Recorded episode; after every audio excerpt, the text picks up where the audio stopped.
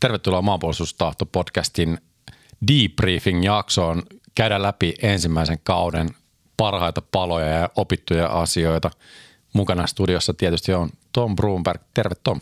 Mä ajattelin, että missä vaiheessa mä pääsen ääneen, kun Janne vetää koko shown itse, mutta kiitos kutsusta. Ensimmäisen kauden teemahan oli Soitellen sotaa, niin miten soittelu meni sun mielestä? Olen tosi positiivisesti yllättynyt, miten hyviä keskusteluita saatiin aikaa. Että vaikka mediahommista on paljon kokemusta, niin ei niin kuin omaa podcastia ei ole tullut tehtyä. Mutta tämä oli, tämä ykkösiisoni, vaikka onkin aihealueettaan aika laaja, niin todella syvällisiä ja mielenkiintoisia asioita. Ja on positiivisesti yllättynyt siitä, että miten laajan yleisön ollaan tavoitettu, tavoitettu tällä podcastilla ja niin kuin tällä ensimmäisellä kaudella. Niin kiitos jokaiselle kuuntelijalle ja tilaajalle ja, ja, ja jakajalle ja kaikille muille kommentoijille. Kyllä. Ää, tota, se on oikeastaan syy, minkä takia tässä aletaan pistää nyt kakkosseasonia purkkiin, koska vastaanotto on ollut niin hyvä, niin jos homma toimii ja aiheet kiinnostaa, niin totta kai me jatketaan sitä. Kyllä. Ensimmäisenä vieraanahan meillä oli vapaaehtoisen maanpuolustuksen tarkastaja Eversti Jukka Nurmi, nykyinen kadettikoulun johtaja, siirtynyt seuraaviin tehtäviin. Niin mitä, mitä fiiliksiä Eversti Nurmen jaksosta? Öö, se oli aika jännä lähteä tota, heti tuollaisella herkkä, iso herkkä pöydän toisella puolella uusi studio,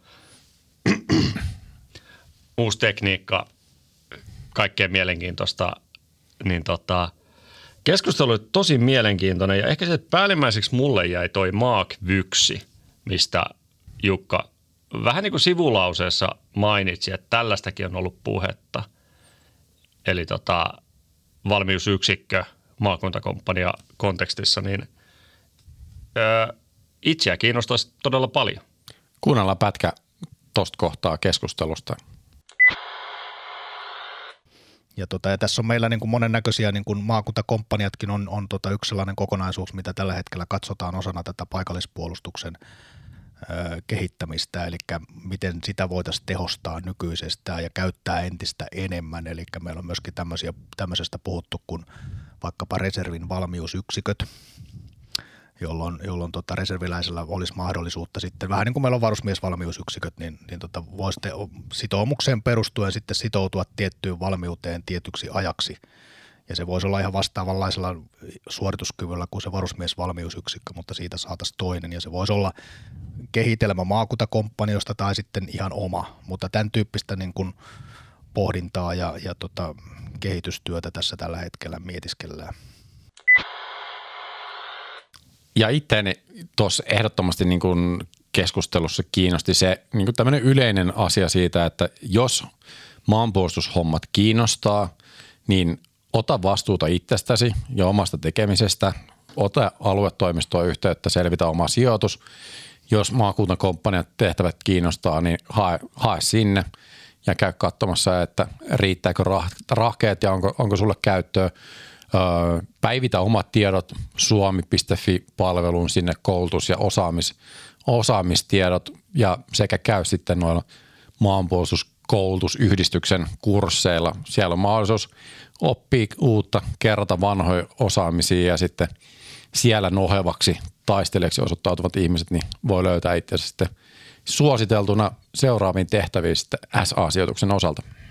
Kyllä ja ehkä se, mitä tota, tuolla Suomi Fi-palvelussa ei pysty täyttämään tai tavallaan se ei välttämättä tule tarpeeksi hyvin esiin siellä, niin jos on erikoisosaamista jollain uudella alueella, vaikka tekoälyn parissa tai muuta – niin kannattaa olla tosi aktiivinen sinne aluetoimistoon ja muihin niin kuin kontaktipisteisiin yhteydessä, että tätä voi hyödyntää näin, niin ja näin. Niin tota, sillä saadaan sitä erikoisosaamista eteenpäin. Ja se on just kaikki, mitä ollaan eri, eri PVn asiantuntijoiden kanssa keskusteltu, on se, että meidän vahvuus on tämä reserviläisarmeija ja, ja siviilissä hommattu, hommattu tota, osaaminen, joka kiinnostaa PVtä sitten – siinä, että sijoitetaan oikeisiin tehtäviin oikeat, oikeat ihmiset, niin kannattaa olla hyödy, hyödyllinen järjestelmälle ja kertoa siitä, että mitä osaa. Just näin, just näin. No mennään sitten seuraavaan kahteen jaksoon. Meillä on siis äh, Pynnönniemi ja Tynkkynen professorit MPKKlta puhumassa. Ja Helsingin yliopistosta. Kyllä, kiitos. Puhumassa tiukkaa asiaa Venäjästä ja sen ympäriltä. Mitä Jannella jäi siitä kahden jakson pituisesta megasessiosta mieleen?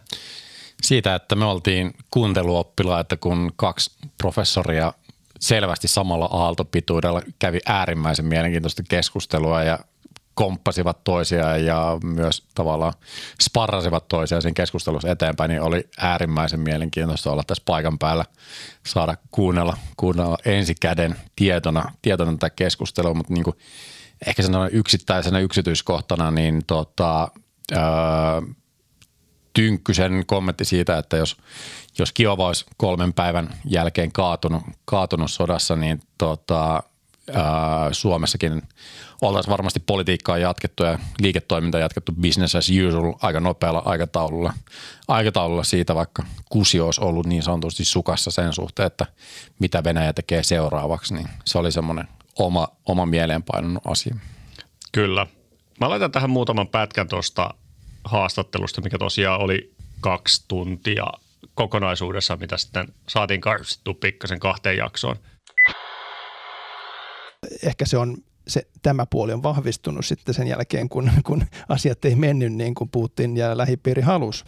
Et jos, jos olisi käynyt niin, että ukrainalaiset ei olisi puolustautunut ja, ja, ja, ja Kiovassa olisi valta vaihtunut ja tullut nukke, nukkehallinto sinne, niin mä pahoin pelkään, että Euroopan reaktio olisi ollut muutamien kuukausien niin kuin jälleen kerran huolestuneiden äänen, äänenpainojen jälkeen oltaisiin palattu enemmän tai vähemmän business as usual kaupassa. mä luulen, että tämä oli varmaan se, mihinkä Putin myös nojasi, koska katsotaan, mitä tapahtui vuoden 2014 jälkeen. Ja tämähän oli niin kuin avoin niin kuin kortti Putinille, että, että käytä se, kun 2014 ei puututtu siihen väkivaltaan. Eli ne sanktiot, mitä länsi asetti vuoden 2014 Krimin valtauksen Venäjän käymän faktisen sodan, Itä-Ukrainassa käymän sodan jälkeen, oli, niin kuin on puhuttu, mikkihiiri sanktioita kun luin tätä Venäjän kansallisen turvallisuuden strategiaa kesällä 2021, niin siinä kiteytyy moni asia siinä dokumentissa, sellainen, sellainen niin kuin väite, että länsi niin kuin tahallisesti, intentionaalisesti heikentää Venäjää, joka on siellä täällä lukenut eri papereissa jo paljon ennen ja Putin on siitä puhunut.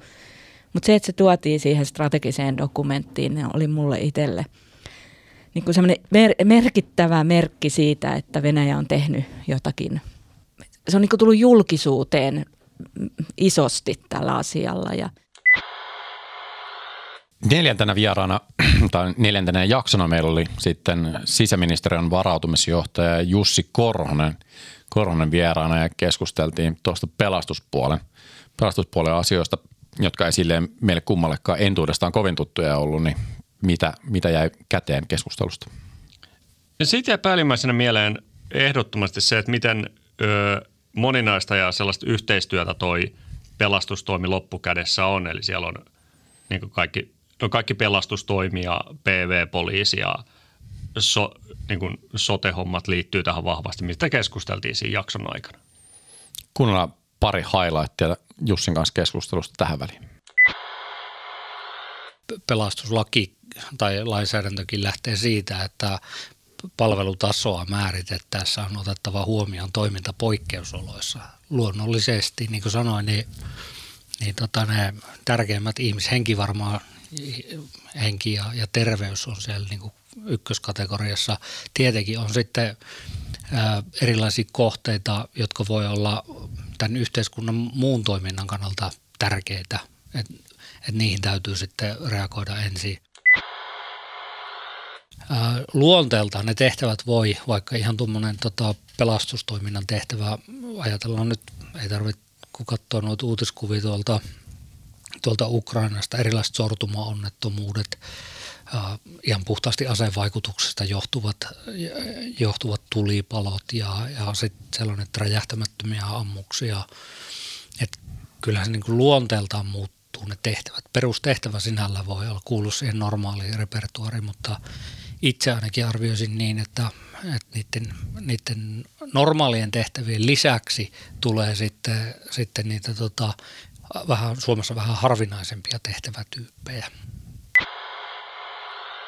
Ja kyllä toi niin kuin nimenomaan on se Suomen vahvuus siitä, että meillä on niin kuin viranomaisyhteistyö tasolla kuin tasolla on äärimmäisen, äärimmäisen toimivaa. Voidaan olla kansakuntana siitä ylpeitä, että viranomaisten keskusteluyhteys toisiin viranomaisiin on toimiva ja jatkuva ja jokapäiväistä. Ehdottomasti näin, ehdottomasti. Sitten äh, jaksossa viisi alkoi sipuli aukeamaan ja ohjukset viuhkumaan, kun tota Vilhor Rantanen saapui kertomaan meille ilmapuolustuksesta. Ilmahälytystä ei onneksi studiossa jouduttu huutamaan, mutta Legenda kertoo, että poistumisharjoituksia tehtiin ennen jakson nauhoitusta. kyllä. Tota, ää, äärimmäisen mielenkiintoista keskustelua.